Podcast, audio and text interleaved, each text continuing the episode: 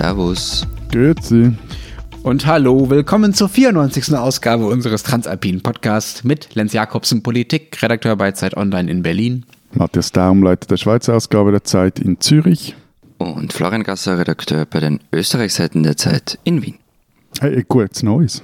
Sagt man nur bis zum 7. Jänner. Ja, okay, gut. Also es, es beginnt, das 2020 beginnt, wie das 2019 aufgehört hat. Der Herr Gass hat schlechte Laune und motzt immer gleich rum. Ich bleibe mir treu. Ich bin dir irgendwie sehr dankbar dafür, das beruhigt Siehst mich. Okay, aber was ich sagen wollte, zwei Dinge sagen. Erstens mal, es erreichen uns immer wieder Lesermails, die sagen, die äh, Nummerierung der Podcasts, die sei irgendwie durcheinander geraten etc. Das ist, äh, glaube ich, ein Problem von Steve Jobs selig. Und Neuigkeiten fürs neue Jahr, nicht ja, eigentlich für unseren Podcast oder den ausgedruckten Podcast, also für die Transalpine Zeitausgabe Zeitalpen. Und zwar, die werden wir heuer viermal im Jahr produzieren. Und in der Schweiz und in Österreich erscheint sie in der Printausgabe der Zeit, in Deutschland und dem Rest der Alpenwelt in digitaler Form und das erste Mal Mitte, Ende März. Nun unsere ersten beiden Themen in diesem Jahr. Wir kommen natürlich an Thema A nicht vorbei, die Regierungsbildung in Österreich. Ich bin gespannt, äh, wie Florian die neue Regierung beurteilt. Jetzt haben sie endlich wieder eine. Und das zweite Thema Hate Crime in der Schweiz. Ich bin gespannt, was Matthias äh, zur Begründung vorzutragen hat, warum wir darüber reden müssen. Hate Crime, tolles Jahresauftaktthema. Florian, zuerst zu dir Glückwunsch. Ihr habt endlich wieder eine Regierung. Fühlt sich gut an, oder? Ey, äh, ich, ich rede mir da über Wochen den Mund fusselig, verweise auf unsere wunderschöne Verfassung, dieses Meisterwerk von Hans Kelsen und darauf, dass wir von jedem Tag an ab diesem Ibiza-Wochenende 1A Tip-Top-Regierung hatten. Und jetzt kommst du mit, jetzt habt ihr endlich wieder eine Regierung um die Ecke. Ich fühle mich schon ein bisschen beleidigt. Okay, das ist- war jetzt Teil 2 von 2020, die gleiche 2019, jetzt heute auch noch rum. Ah. Ja, ich meine, aber tu doch bitte nicht so, als sei das eine normale Regierung gewesen, die ihr hattet. Also das waren ein paar Grüß-Auguste mit einer zugegebenermaßen kompetenten Grüß-Augustine an der Spitze, die eben den Job eigentlich gut machte. Eigentlich hätte sie ja was zu sagen gehabt, aber mir, ich hatte den Eindruck, die wollte einfach gar nichts zu sagen haben. Also so eine Regierung war das. Ey, Moment, das Wichtigste ist, sie war halt einfach nicht gewählt. Also es ist interessant, dass äh, Florian hat seit ein schon- paar Monaten vergessen hat, dass normalerweise Regierungen äh, gewählt werden in Demokratien. Aber ja, ich das, bin auch ist, froh, dass das, du ist, das ist das Fäble des Österreichers Sie hatte sehr fürs wohl Mehrheit im Autoritäre. Nationalrat, der sie gewählt hat, aber okay. Ja, ja, ja, ja, ja. Also ich bin aber auch auf eine Art sehr froh, dass du gleich wieder beleidigt ins Jahr 2020 startest. So habe ich dich am liebsten. Okay, also fair enough, es war keine gewöhnliche Regierung, darauf können wir uns einigen. Und ja, wir haben jetzt eine neue, das Kabinett Kurz 2, eine türkisgrüne Regierung, ein Novum. Ob sich's gut anfühlt, um auf die Ausgangsfrage zurückzukommen, weiß ich einfach noch nicht. Aber es ist zumindest aufregend, weil sowas wie jetzt gab's noch nie. Du warst beim entscheidenden Treffen der Grünen, die jetzt mitregieren in Salzburg dabei. Wie war denn da die Stimmung? Ist die Vorfreude groß auf das Regieren gemeinsam mit dem Wunderwutzi? Nein. Okay, Schluss. Bis nächste Woche. Äh, super Voraussetzung für erfolgreiche fünf Regierungsjahre von Türkisgrün oder Schwarzgrün oder was auch immer für eine Farbpalettenmischung in Österreich. Naja, nein, also Lenz hat gefragt, ob sie sich aufs Regieren mit Sebastian Kurz freuen. Und nein, also ich habe keine getroffen, der meinte, er freue sich so irre drauf. Also, warte, also das, das ist eigentlich mehr so wie ein Neujahrsvorsatz. So, ich mache jetzt mehr Sport, ich esse jetzt weniger Fleisch, ich trinke jetzt weniger harten Alkohol. Also so ist das für die Grünen eher so wie eine, ähm, Nein, eine der Beginn der Fastenzeit. Jetzt, jetzt wart mal, jetzt hoch mal fertig zu. Also auf das Regieren mit Codes freuen sie sich eigentlich nicht so irre, aber auf das Regieren an sich schon. Und jeder weiß aber, dass der Preis dafür hoch ist und das Risiko halt enorm. Aber trotzdem, also nochmals, eben Regieren muss ja auch nicht immer Spaß machen und äh, Politik ist ja auch kein Kabarett eigentlich. Außer in Österreich. Aber egal. Also, aber wa wa warum machen sie es dann eigentlich? Also warum haben die Delegierten de diesem äh, Programm jetzt überhaupt zugestimmt? Naja, also ich meine, die Statuten bei den Grünen sehen eben vor, dass die Delegierten vom Bundeskongress sind ungefähr 260 Leute am Koalitionsabkommen zustimmen müssen. Und es schien kurz so, als würde es da einiges an Zoff geben, denn gerade im Asylbereich haben halt die Grünen Federn gelassen. Ähm, da stehen Dinge im Programm, gegen die wären sie früher wirklich auf die Straße gegangen. Okay, aber, aber ich meine, am Schluss waren das ja sowjetische Zustimmungsraten. Also wir waren da irgendwie bei 90 Prozent und äh, also mm. deine WhatsApp-Nachrichten am vergangenen Samstag, die mich erreicht haben, also wie soll ich jetzt das nicht sagen? Also ich, er hat sich einfach furchtbar gelangweilt. Er hat sich grauenhaft gelangweilt. Also, genau, also es gab am Ende ja nur 15 Gegenstimmen. Und es war, also erstens war klar, wenn das Ding abgeschossen wird, dann sind die Grünen einfach viele Jahre als mögliche Regierungspartei erledigt. Also mit denen will dann keiner mehr Regierungsverhandlungen machen. Also so quasi wie die F FDP in Deutschland. Wahrscheinlich ein bisschen, ja. Ähm, sie haben sich kritische Delegierte in den Tagen vorher ziemlich zur Brust genommen. Also ich war zum Beispiel selbst dabei, als einem dort gesagt worden ist, hey, vielleicht bist du einfach in der falschen Partei. Und es war in dem Moment, wo ich daneben war, also ich will gar nicht wissen, welche Worte da gefallen sind, wenn kein neugieriger Journalist daneben sitzt. Ähm, dann haben sie direkt vor dem Kongress den Druck so ein bisschen aus dem Kessel genommen, indem sie da ähm, drei Stunden lang Informationsstände für Delegierte aufgebaut hatten, wo die Verhandler Rede und Antwort standen. Journalisten durften da nicht rein. Und drittens war einfach das Argument, wir dürfen diese Regierung nicht der FPÖ überlassen. Und das war für viele überzeugend. Aber ich meine, klar, es sind die Grünen und dort wurden Reden geschwungen, die es in sich hatten. Der Delegierte sagte etwa, und das ist jetzt das wörtliche Zitat, wir werden alles dafür tun, dass Kurz abgewählt und die Linke gestärkt wird. Kurz ist ein autoritärer Machtpolitiker und ein Blender. Wir werden arbeiten, dass dieser Mensch und seine Partei aus der Regierung verschwinden.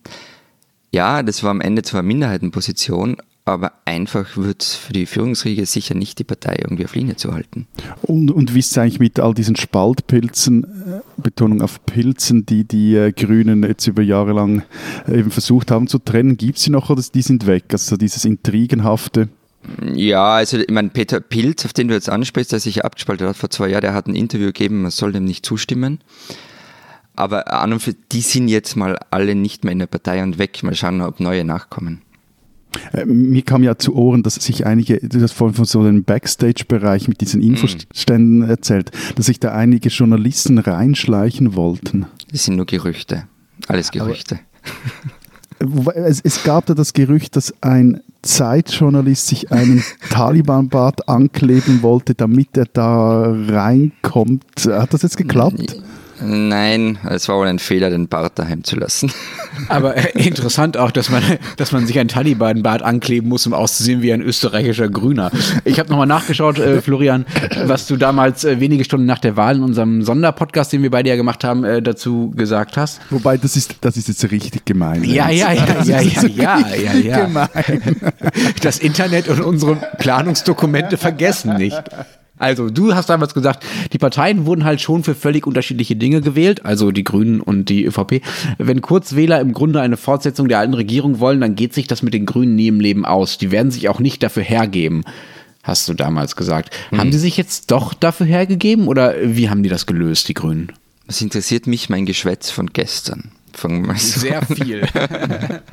Nein, also die Aussage stimmt nach wie vor. Also egal welche Untersuchung man sich anschaut, äh, die Wählerinnen und Wähler von Grün und FPÖ sind in fast allen Themen unterschiedlicher Meinung. Und das war wohl auch der Grund dafür, dass die Regierungsverhandlungen angeblich öfter mal auf der Kippe gestanden sind. Und am Ende, und das war für uns gelernte Österreicher das Überraschende, kam kein Programm heraus, wie wir es sonst kennen, das einfach Minimalkompromisse drin hatte, sondern ist halt zu einem großen Teil ein ÖVP-Programm und zu einem kleineren Teil ein grünes Programm. Also du, du hast in deinen, deinen äh, Text über diesen Bundeskongress für Zeit Online übertitelt mit Kaufe Klimaschutz, opfere Asyl. Genau, also das meine ich damit. Also bei Asyl, Migration, Integration ist es eigentlich in weiten Teilen ein pures ÖVP-Hardliner-Programm. Also ein paar Beispiele, die Betreuung von Asylweibern wird verstaatlicht, auch die Rechtsberatung, das Kopftuchverbot für Schülerinnen wird ausgeweitet, gegen den politischen Islam soll verstärkt vorgegangen werden. Ähm, dann steht sogar die sogenannte Sicherungshaft drinnen. Das war so ein Lieblingsprojekt des früheren FPÖ-Innenministers Herbert Kickel. Die sieht vor, dass Personen, bei denen Tatsachen die Annahme rechtfertigen, dass sie die öffentliche Sicherheit gefährden, einfach eingesperrt werden können. Die künftige Justizministerin Alma Sadic meinte damals noch als Oppositionsabgeordnete dazu, Diese mm, Präventivhaft öffnet Tür und Tor für Missbrauch und Willkür. Die Entwicklungen zu einem autoritären Unrechtsstaat werden wir mit Sicherheit nicht mittragen. Also, und das ist natürlich jetzt schon bitter, wenn man das jetzt im eigenen Regierungsprogramm stehen hat. Allerdings äh, mit dem Zusatz versehen, dass die Sicherungshaft verfassungskonform sein muss. Ähm, daran ist sie unter Kickel gescheitert. Oh, und was haben die Grünen dafür bekommen? Klima- und Umweltpolitik. Also es läuft darauf hinaus, dass Österreich bis 2040 äh, klimaneutral werden soll. Flüge werden teurer, CO2-Bepreisung soll kommen, ökologische Steuerreform und so weiter. Und also ganz ehrlich, wenn das alles so kommt, wie es da drin steht, dann wird sich in dem Land einiges ändern. Äh, mir ist doch gerade was aufgefallen zu eurer ja. Sicherungshaft. Ne? Das ist äh, ziemlich genau das Gleiche wie das, äh, was bei uns mit der Pkw-Maut passiert ist. Das haben, hat die SPD auch mit in den Koalitionsvertrag mit CDU und CSU mit reingenommen. Das war ja ein CSU-Wunsch mhm. unter der Voraussetzung, dass es verfassungskonform ist und dass es nicht gekippt wird. Und dann wurde es eben vom EU-Gericht gekippt und jetzt kommt es irgendwie doch nicht. Ja, also es ist interessant, dass das, was bei euch die Sicherungshaft ist, ist bei uns die Pkw-Maut. Vielleicht sagt das auch ein bisschen was über die österreichische und deutsche Politik. Aber ähm, was du gesagt hast dazu, dass äh, da einiges äh, eingeplant ist, auch was die ökologischen Vorhaben angeht, Florian, äh, im Koalitionsvertrag, ähm, wenn da so viel drinsteht, was beide Parteien jeweils einzeln wollten, ja, also wenn es eine Zusammennahme quasi von ÖVP und CDR und Grünen Programm ist, ist das der Grund, weswegen das Ding auch so unglaublich dick ist? Sind circa 65.000 Worte sind es ja diesmal. Ja, ja, so viel Programm gab es auch noch nie. 1990 waren es noch rund 20.000 Wörter, wobei es ist stetig angestiegen mit ein paar Ausreißer nach unten. Ob es es braucht, ich weiß nicht so recht. Also vieles in dem ganzen Ding sind eben ähm, mehr als 300 Seiten. Also das klingt eher wie so eine Absichtserklärung. Also zum Beispiel das Wort bestmöglich kommt auf 31 Seiten vor und das ist halt also ein Terminus, den man ganz gern benutzt, wenn man möglichst unverbindlich bleiben möchte. Ihr habt mit dieser Länge ja auch endlich mal äh, deutsches Niveau erreicht. Ja, wir sind auch so bei, ja, wir sind auch so bei 63.000 Wörtern im aktuellen Koalitionsvertrag, also dem vom 2017. Das scheint ja ein Trend zu sein, in unserem Land auch, aber auch in eurem Land, dass die Verträge immer dicker werden, so als hätten die Partner eigentlich nicht mehr so wirklich ein Vertrauen darauf, dass sie vernünftig miteinander regieren werden. Und also müssten sie jedes Detail im Vorhinein schon mal festzurren und dann eigentlich nur noch abarbeiten. Ich meine, ich, ich kenne das ja nicht, Koalitionsverträge. Wir, wir haben sowas ja hier nicht. Und, und gibt so nicht mal richtige Regierungsprogramme. Es gibt so irgendwie Legislaturziele, die der Bundesrat jeweils festlegt, aber kennen tut die, ja, Insider kennen die. Also man kann die lesen, aber die sind so mäßig äh, relevant. Ähm, ja, du, hast sie kennen, du hast sie nur wegen dem Podcast mal kennengelernt, wegen einer Vorbereitung, nicht? Ja, ja, aber das ist so, das eben, das ist so wirklich irgendwie, äh, egal, Neujahrsvorsätze. Aber was mich wundernehmen würde, wenn jetzt diese, bei euch diese Koalitionsverträge schon so dick und detailliert sind, was passiert denn, wenn die nicht eingehalten werden? Nix. Also ernsthaft. Naja, also du meinst, dass man es einklagen kann, oder wie? Nein, genau, einfach, also du machst ja, ich mache ja meistens einen Vertrag und äh, damit ich auch, wenn der Vertragspartner den Vertrag bricht, dass ich da irgendwas dagegen unternehmen kann. Also, das sind natürlich politische Absichtserklärungen, mehr nicht. Und es ist ja eine politische Frage, was passiert, wenn äh, genau. der verletzt wird. Ne? Also natürlich äh, kann sich jede Partei jederzeit entscheiden, wenn die andere aus ihrer Sicht vom Koalitionsvertrag abweicht, zu sagen, nö, dann stellen wir jetzt die Vertrauensfrage, so würde das mhm. bei uns mhm. funktionieren, und kündigen die Koalition, dann ist es halt vorbei. Aber das kann man nicht, also das ist ja kein juristisches Gebilde, weil es ja keine juristische Grundlagen gibt, auf der man da irgendetwas einklagen könnte. Es ist vieles einfach gar nicht durchgerechnet. Da steht halt dann drinnen, wir wollen XY finanzieren. Also was weiß ich, ein neues Jahresticket in Österreich und ähm, steht nicht drin, wie das finanziert werden soll. Am krassesten finde ich ja, um mal bei zu einem Koalitionsvertrag zurückzukommen, Florian, die Stelle, wo die Grünen der ÖVP einfach mal zugestehen, dass die in der Asyl- und der Migrationspolitik auch ohne sie, also ohne die Grünen stimmen kann, wenn sie sich da nicht einigen. Also genau die Punkte, die du vorhin angesprochen hast, Florian, die ja an sich schon krass sind. Und wenn die ÖVP was noch krasseres vorhat und die Grünen dann irgendwann sagen, nö, machen wir jetzt nicht mehr mit, dann könnte Kurz mit der FPÖ zum Beispiel einfach wieder seine Anti-Ausländer-Linie aus, äh, aus der vorherigen Regierungszeit durchziehen. Die Grünen müssten das hinnehmen. Das finde ich schon krass, weil die Idee von den Koalitionen, zumindest in unseren Ländern, äh, in der Schweiz natürlich nicht, ist ja, dass die Parteien die Teil der Koalition sind, bei den Dingen gemeinsam stimmen, ja, damit sie eine verlässliche gemeinsame Mehrheit haben und eben auch bei den Dingen, bei denen die eine Partei vielleicht nicht so begeistert ist, trotzdem mitstimmt. Und wenn die Grünen der ÖVP jetzt einen Freifahrtsschein geben, dann widerspricht das doch dem Prinzip von so einer Koalition. Aber, aber eine Koalition soll doch einfach irgendein, sollte einfach irgendeine Mehrheiten oder soll irgendwelche Mehrheiten schaffen, so im Plural. Also ich, ich finde ehrlich gesagt diesen, diesen offenen Beziehungspassus, ich finde den, ich find den ganz reizvoll.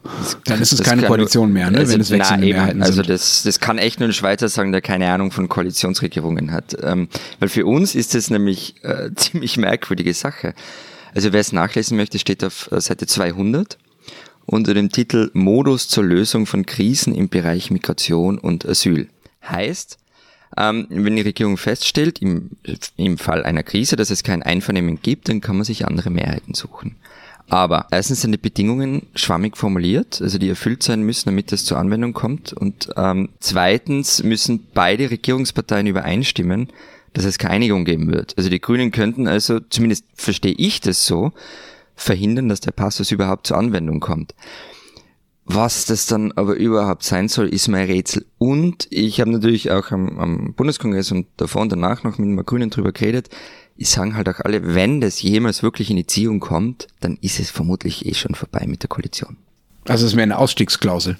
Ja, Ausstiegsklausel, aber es ist halt so der, der Punkt, wo es dann, wo man sich schon so zerstritten hat, dass es eh nicht mehr weitergeht. Aber es hat übrigens, also zu den Konflikten, es hat schon einen Vorgeschmack gegeben, wie, wie sehr man sich uneinig sein kann. Ähm, noch am Samstag, da ist, glaube ich, der Bundeskongress sogar noch gelaufen, kam in der Bildzeitung ein Interview mit Sebastian Kurz, in dem er sagte, die private Seenotrettung führe zu mehr Toten. Und das war natürlich eine bewusste Provokation. Also mal schauen, ähm, wie lange es dauert, bis die sich uneinig werden. Und apropos Bildzeitung Lenz, was mir schon erstaunt hat, war, wie sehr ihr euch in Deutschland über diese neue Regierung gefreut habt. Ja, also dass Das- die Bild-Zeitung das, äh, das absolut größte Kurz-Fan-Organ ist, äh, Eh. das äh, müsste ja bis zu euch mittlerweile durchgedrungen sein. Aber mich hat das auch gewundert, weil es eben nicht nur die Bild-Zeitung war. Ich habe mal drei Kommentare rausgesucht aus äh, deutschen Medien, die nicht gerade als äh, Kurz- oder ÖVP-Fans gelten. Zum Beispiel die Süddeutsche Zeitung, die schreibt, Kurz kann auch anders. Oder der Spiegel, der schreibt, die Zukunft hat längst begonnen. Und weiter, Österreich setzt sich an die Spitze. Ja, das kam ja schon mal, Ja, ne? auch schon mal in der Geschichte sehr Genau. gut, dass Österreich an die Spitze selbst, gesetzt selbst unser. Zeitkollege Matthias Krupa hat kommentiert, er könnte eine neue Mitte schaffen über Sebastian Kurz. Und die Welt wiederum, die ja auch zum gleichen Verlag gehört wie die Bildzeitung, also schon kurz auch vielleicht ideologisch etwas näher steht, die schreibt ganz offen, Zitat Anfang, damit passiert in unserem Nachbarland etwas, wovon viele Bürger hierzulande nur zu träumen wagen.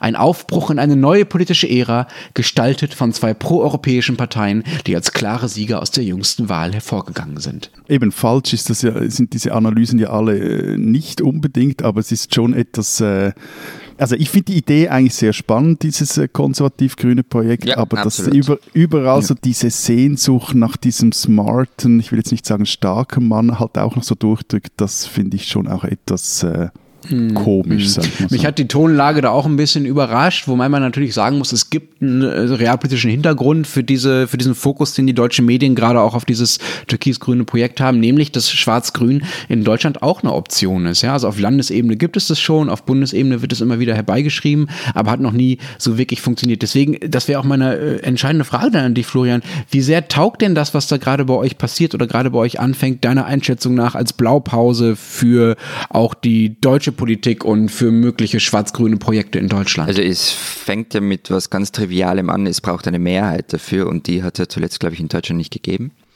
Und ob es eine Blaupause sein kann, das hängt davon ab, was in den nächsten Jahren passiert. Also raufen die sich wirklich zusammen? Schaffen sie eine Form des Zusammenregierens hinzukriegen, in der man sich nicht alles gefallen lassen muss? Also gerade die grünen Abgeordneten werden nicht alle schlucken, was die ÖVP sagt. Ähm, Da bin ich mir ganz sicher. Aber eben kriegt man eine Form des Zusammenregierens hin, wo das möglich ist und trotzdem was weitergeht, dann ja, dann glaube ich schon, dass es ein Vorbild sein kann. Oder wird es die dritte Regierung, die von Sebastian Kurz gesprengt wird, ähm, dann wohl eher nicht. Diesen Schweizer sollten Sie kennen. Markus Leitner kennt kaum ein Schweizer, aber vielleicht kennt ihn bald die ganze Welt. Denn Leitner, der ist Schweizer Botschaft in Teheran und damit auch der offizielle Pössler zwischen dem Iran und den USA. Und das kam so, 444 Tage lang, also vom 4. November 1979 bis zum 20. Januar 1981, wurden in der amerikanischen Botschaft in Teheran 52 Diplomaten als Geiseln gehalten. Das war die Besetzung der Botschaft durch iranische Studenten. Daraufhin brachen die USA die diplomatischen Beziehungen zum Iran ab und erst nachdem die Geiseln freigelassen wurden, also seit 1981, 80, vertritt die Schweiz als Schutzmacht die US-amerikanischen Interessen in Teheran. Dafür wird der Schweizer Botschafter immer wieder ins iranische Außenministerium zitiert. Sei es, weil das iranische Basketballnationalteam bei der Einreise in die Staaten schlecht behandelt worden sein soll, sei es, weil ein amerikanisch-iranischer Journalist unter Spionageverdacht jahrelang in einem iranischen Kerker eingebuchtet wird, oder sei es, weil die USA, wie wir wissen, wie jüngst geschehen, kurz mal den zweitmächtigsten Iraner, also General Soleimani, mit einem Drohnenangriff im Nachbarland Irak getötet haben. Und das, also diese Pösteldienste, das funktioniert dann so. Die Schweizer, die werden in Teheran oder in Washington per Telefon informiert, dass ihre Dienste gefragt seien. Und dann holt ein Mitarbeiter der diplomatischen Vertretung die Mitteilung beim jeweiligen Außenministerium ab, also in Washington bei den Amerikanern, in äh, Teheran bei den Iranern und schickt sie über einen verschlüsselten Kanal nach Bern und an die jeweils andere Botschaft in den USA oder im Iran. Dort wird dann die Mitteilung dekodiert, ausgedruckt und dem entsprechenden Außenministerium wiederum übergeben. Die Schweizer wissen also, was die beiden Erzfeinde sich jeweils zu sagen haben, aber sie müssen schweigen. Allen voran Markus Leitner, Botschafter der Schweiz im Iran und ein Schweizer, den Mann, hm, den die Welt kennen sollte.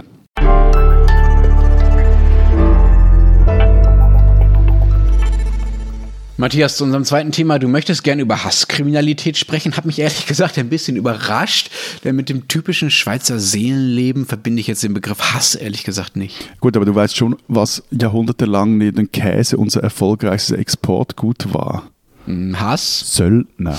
Ah. Fallen nicht die Schweizer Gardisten auch drunter, also die im Vatikan? Ja, irgendwie über drei Ecken sicher, ja. Ne. Aber ja, egal, das ist ein anderes Thema. Also eben, aber wir Schweizer können auch anders, wollte ich mit dem eigentlich nur sagen. Nee, also möchte über Hasskriminalität sprechen, das klingt so irgendwie, also will ich da irgendeine perverse Lust daran verspüren. Aber es geht eigentlich mir mehr darum, weil wir hier in der Schweiz am 9. Februar darüber abstimmen, ob es künftig nicht nur verboten sein soll, Menschen aufgrund ihrer Herkunft oder Religion zu diskriminieren, sondern ob es auch verboten sein soll, wenn sie wegen ihrer sexuellen Orientierung diskriminiert werden. Der entsprechende Artikel im Strafgesetzbuch soll der Gestalt ergänzt werden, auch die Antirassismusstrafnorm soll angepasst werden und dagegen haben nun rechte und libertäre Kreise das Referendum ergriffen. Mhm. Okay, also, warte mal, davon, Entschuldigung, ja? Äh, ganz kurz, dass ich das verstehe. Ähm, also das, der, der, Bundesrat oder das Parlament wollte das Ding sowieso beschließen und rechte Parteien haben gesagt, na, wir machen ein Referendum, also eine Volksabstimmung zu diesem Gesetz. Genau, also es gab, es, es, gab ein Gesetz, das, das wurde erarbeitet, Bundesrat ging durchs Parlament, fand eine Mehrheit und dann kannst du mit 50.000 Unterschriften dagegen das Referendum okay. ergreifen. Okay. Also bei referendumsfähigen Gesetzen. Also es ist keine Initiative. Nein, es ist keine Initiative. Sozusagen eine Gegenabstimmung. Ja, nur zu, zu, zur Erklärung. Referenden haben es ein wenig einfacher als Initiativen, weil sie zum Beispiel keine Mehrheit der Kantone mhm. brauchen. So. Mhm. Okay, was wird denn nun geändert? Also was sähe das Gesetz vor und was versuchen die Rechten zu stoppen? Heute ist es so, also will zum Beispiel ein Schweizer Nachtclubbesitzer seinen Partytempel zur, Zitat, schwulen Zone erklären, darf er das. Oder wenn ein evangelikaler Konditor sich weigert, eine Hochzeitstorte für ein lesbisches Paar zu backen, dann ist es okay. Und zwar aus diesem, auch wenn er das so begründet, ich backe nicht für Lesben. Und auch wer auf seiner Website, wie das eine rechtsextreme Partei in der Schweiz gemacht hat, schreibt, dass Homosexuelle würden, Zitat, Pionierarbeit für Pädophile leisten, gegen den kann juristisch nicht vorgegangen werden. Das finde ich schon krass, dass das bisher bei euch erlaubt war. Ne? Also das ist, das ist echt irre. Meine, bei uns steht das im Grundgesetz. Das ist einfach Diskriminierungsverbot. Punkt. Fertig aus. Also dafür muss man kein extra Gesetz machen. Und die Beispiele, die du gerade genannt hast, hast du dir die ausgedacht oder nee, gab's die nee, wirklich? Nee, nee, nee. Also, die, die, ähm, also meine Kollegin Barbara Achermann hat in der letzten Ausgabe der Zeit Schweiz darüber geschrieben und die gab's alle, diese Beispiele. Unfassbar. Schwulfreie Zone. Krass. Also äh, Ist das denn ähm, bei, bei, euch in der Schweiz jetzt endlich deshalb so weit, äh, weil es besonders viele Beispiele gibt, wie die von der schwulenfreien Zone in der Disco? Also hat die Diskriminierung zugenommen und deshalb äh, hat der Bundes hat, haben die, hat die Regierung und das Parlament sich mal dazu durchgerungen, dieses Gesetz zu machen oder wie kommt es jetzt dazu? Äh, also ganz ehrlich gesagt, ist schwierig zu sagen. Gerade heute, jetzt äh, ist ja das Dienstag, wenn wir den Podcast aufnehmen, da ist auf der Titelseite von 20 Minuten äh, Covers, das ist die wichtigste, der größte Gratiszeit Zeitung hier äh, steht, dass die Gewalt gegen, gegen Schwule zugenommen hat. Da werden aber vor allem ähm, Aktivisten aus der LGBT-Szene zitiert. Das Problem ist einfach, es gibt kaum belastbare Zahlen zu Hate Crimes und Diskriminierungen aufgrund der sexuellen Präferenzen. Meine These ist, zum einen ist die gesellschaftliche Akzeptanz, das klingt jetzt etwas widersprüchlich, die gesellschaftliche Akzeptanz von Hasskriminalität gegen Schwule und Lesben in den vergangenen Jahren drastisch gesunken und zwar zu Recht. Also so im Stil von, hey, das gibt's, das geht einfach nicht. So. Und zum anderen gibt es halt auch immer wieder aufsehenerregende Fälle von Gewalt gegen Schwule und Lesben. Wobei eben die vermutlich auch mehr Aufmerksamkeit zu Recht erhalten, weil es diesen Konsens gibt, dass, dass solche Taten einfach völlig daneben sind. Und gleichzeitig ist es natürlich so, wenn du, ich erzähle auch noch ein paar Beispiele, wenn du Aufmerksamkeit, äh, nach Aufmerksamkeit lächst, dann nachher äh, wissen ein paar Durchgeknallte halt auch, wie sie die erhalten und wissen auch, dass sie damit gegen ein äh, äh, ja, gegen neue gesellschaftliche Konventionen verstoßen, wenn sie wie zum Beispiel 2019 in Zürich nach der Gay Pride äh, ein händchenhaltendes Pärchen auf dem Nachhauseweg verprügeln oder wenn sie einen Infostand einer LGBT-Gruppe überfallen und demolieren. Es gab dann ein entsprechendes Video dazu, das hier über alle Online-Portale lief.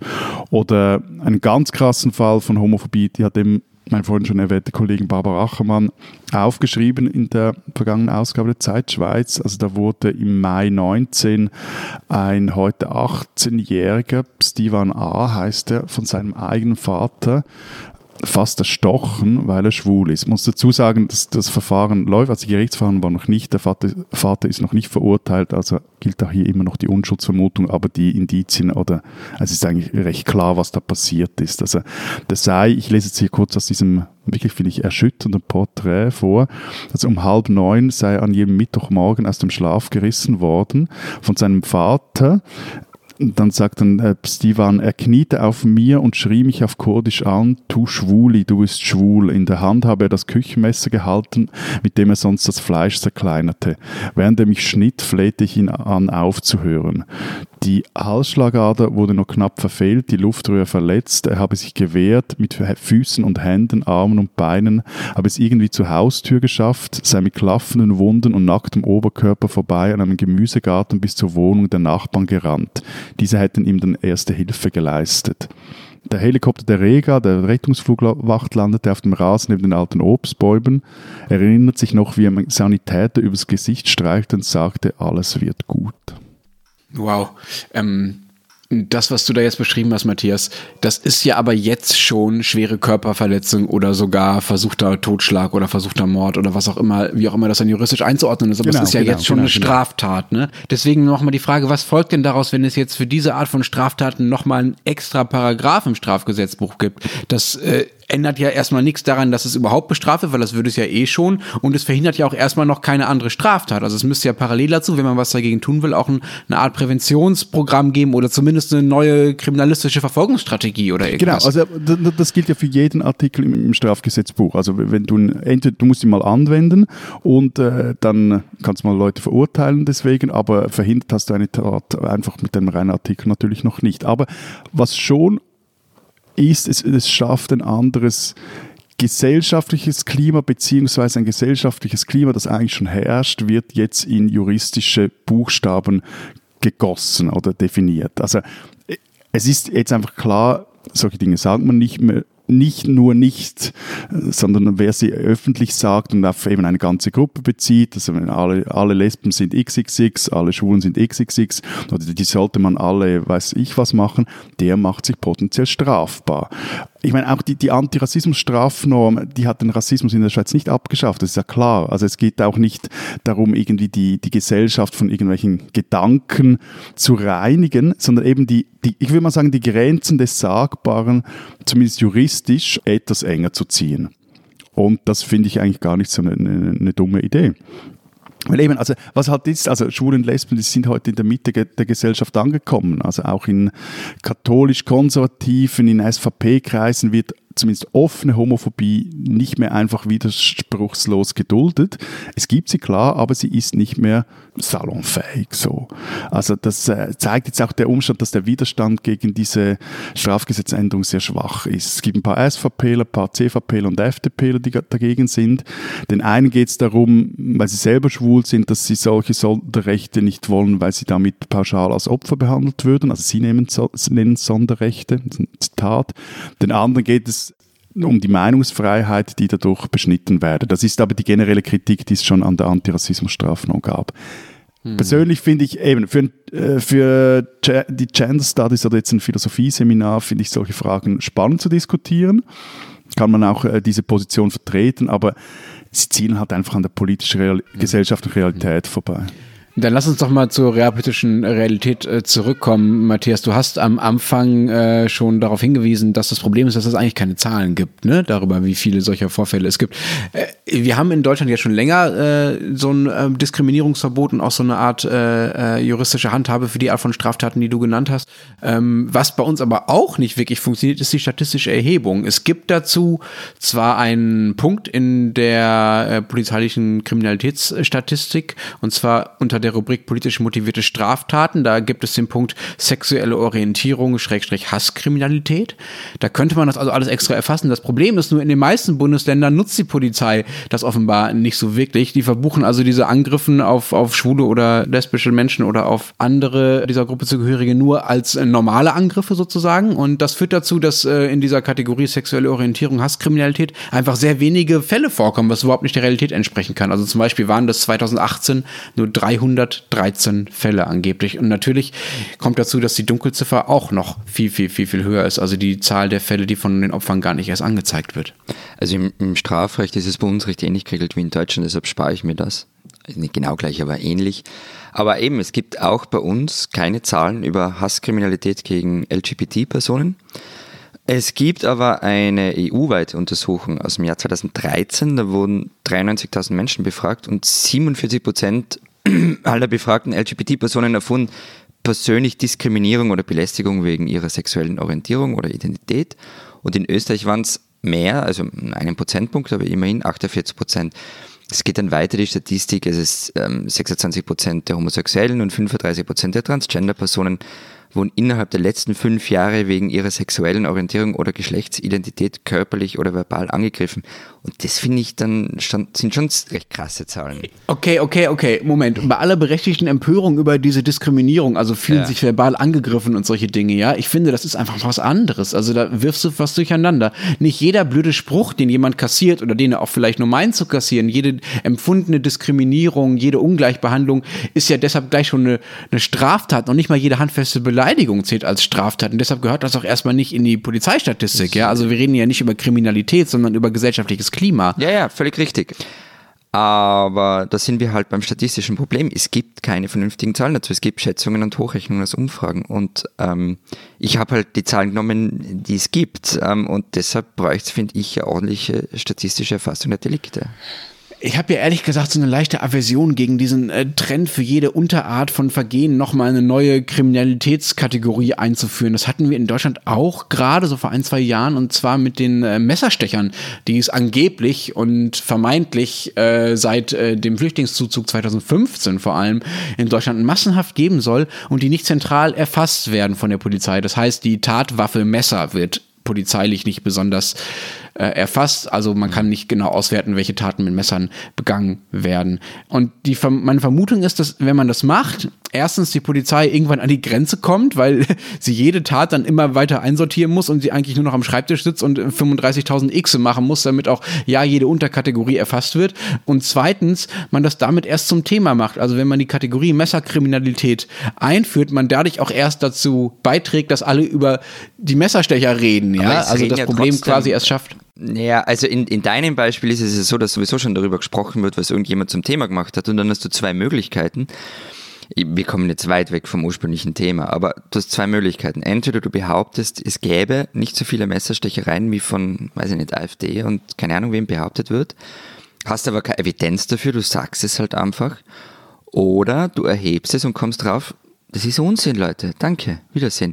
Und das Gleiche gilt schon, finde ich, für Hate Crime äh, gegenüber LGBT. Also kommt es häufig vor? Fragezeichen. Ich will es ehrlich gesagt schon wissen. Äh, noch kurz zum Messerstecher-Beispiel, sorry, aber ich kann auch einfach so sagen, sorry, es ist Unsinn, Leute, weil wenn irgendein Rechter oder ein AfDler behauptet, es gäbe viel, viel, viel mehr Messerstecher, dann ist es doch nicht meine Aufgabe, äh, ihn zu widerlegen, sondern seine Aufgabe, das zu beweisen. Es ist doch sonst eine Beweislastumkehr.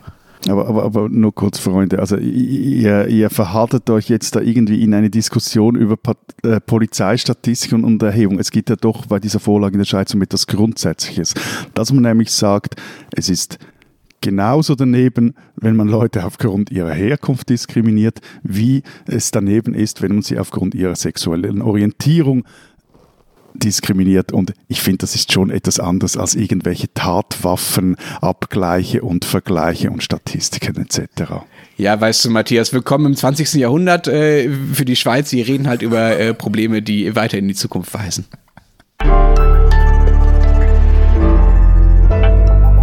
Die spinnen, die Deutschen. Normalerweise verkauft Philipp Siefer mit seinem Startup Einhorn vegane, bunte Kondome in Chips-Tüten.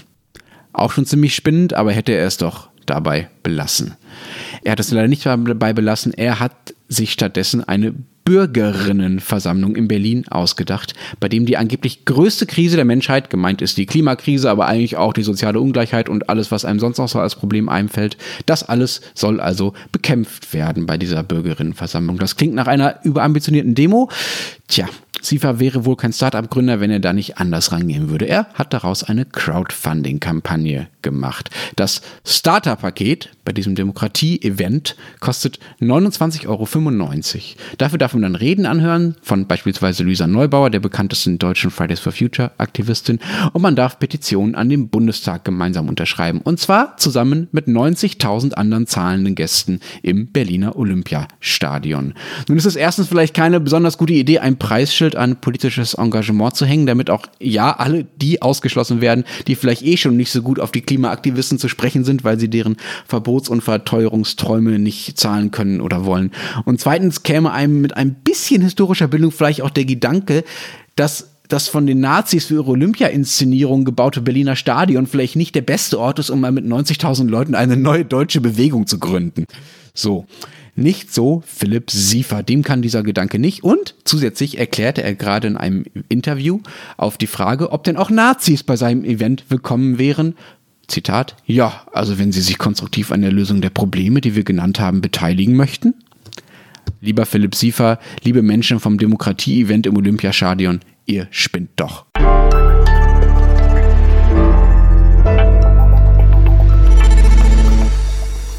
Das war's diese Woche mit der 94. Ausgabe unseres Transalpinen Podcasts. Wenn Sie wissen wollen, was sonst noch so los ist in der Schweiz und in Österreich, dann lesen Sie die gedruckten oder digitalen Ausgaben der Zeit. Äh, was habt ihr vorbereitet in der ersten Ausgabe, zweite Ausgabe des neuen Jahres? Ne? Wir haben unter anderem ein Interview, das meine Kollegin Sarah Jäcki geführt hat mit der israelischen Schriftstellerin Lizzie Doron im Blatt aus unserer Serie Neu in der Schweiz.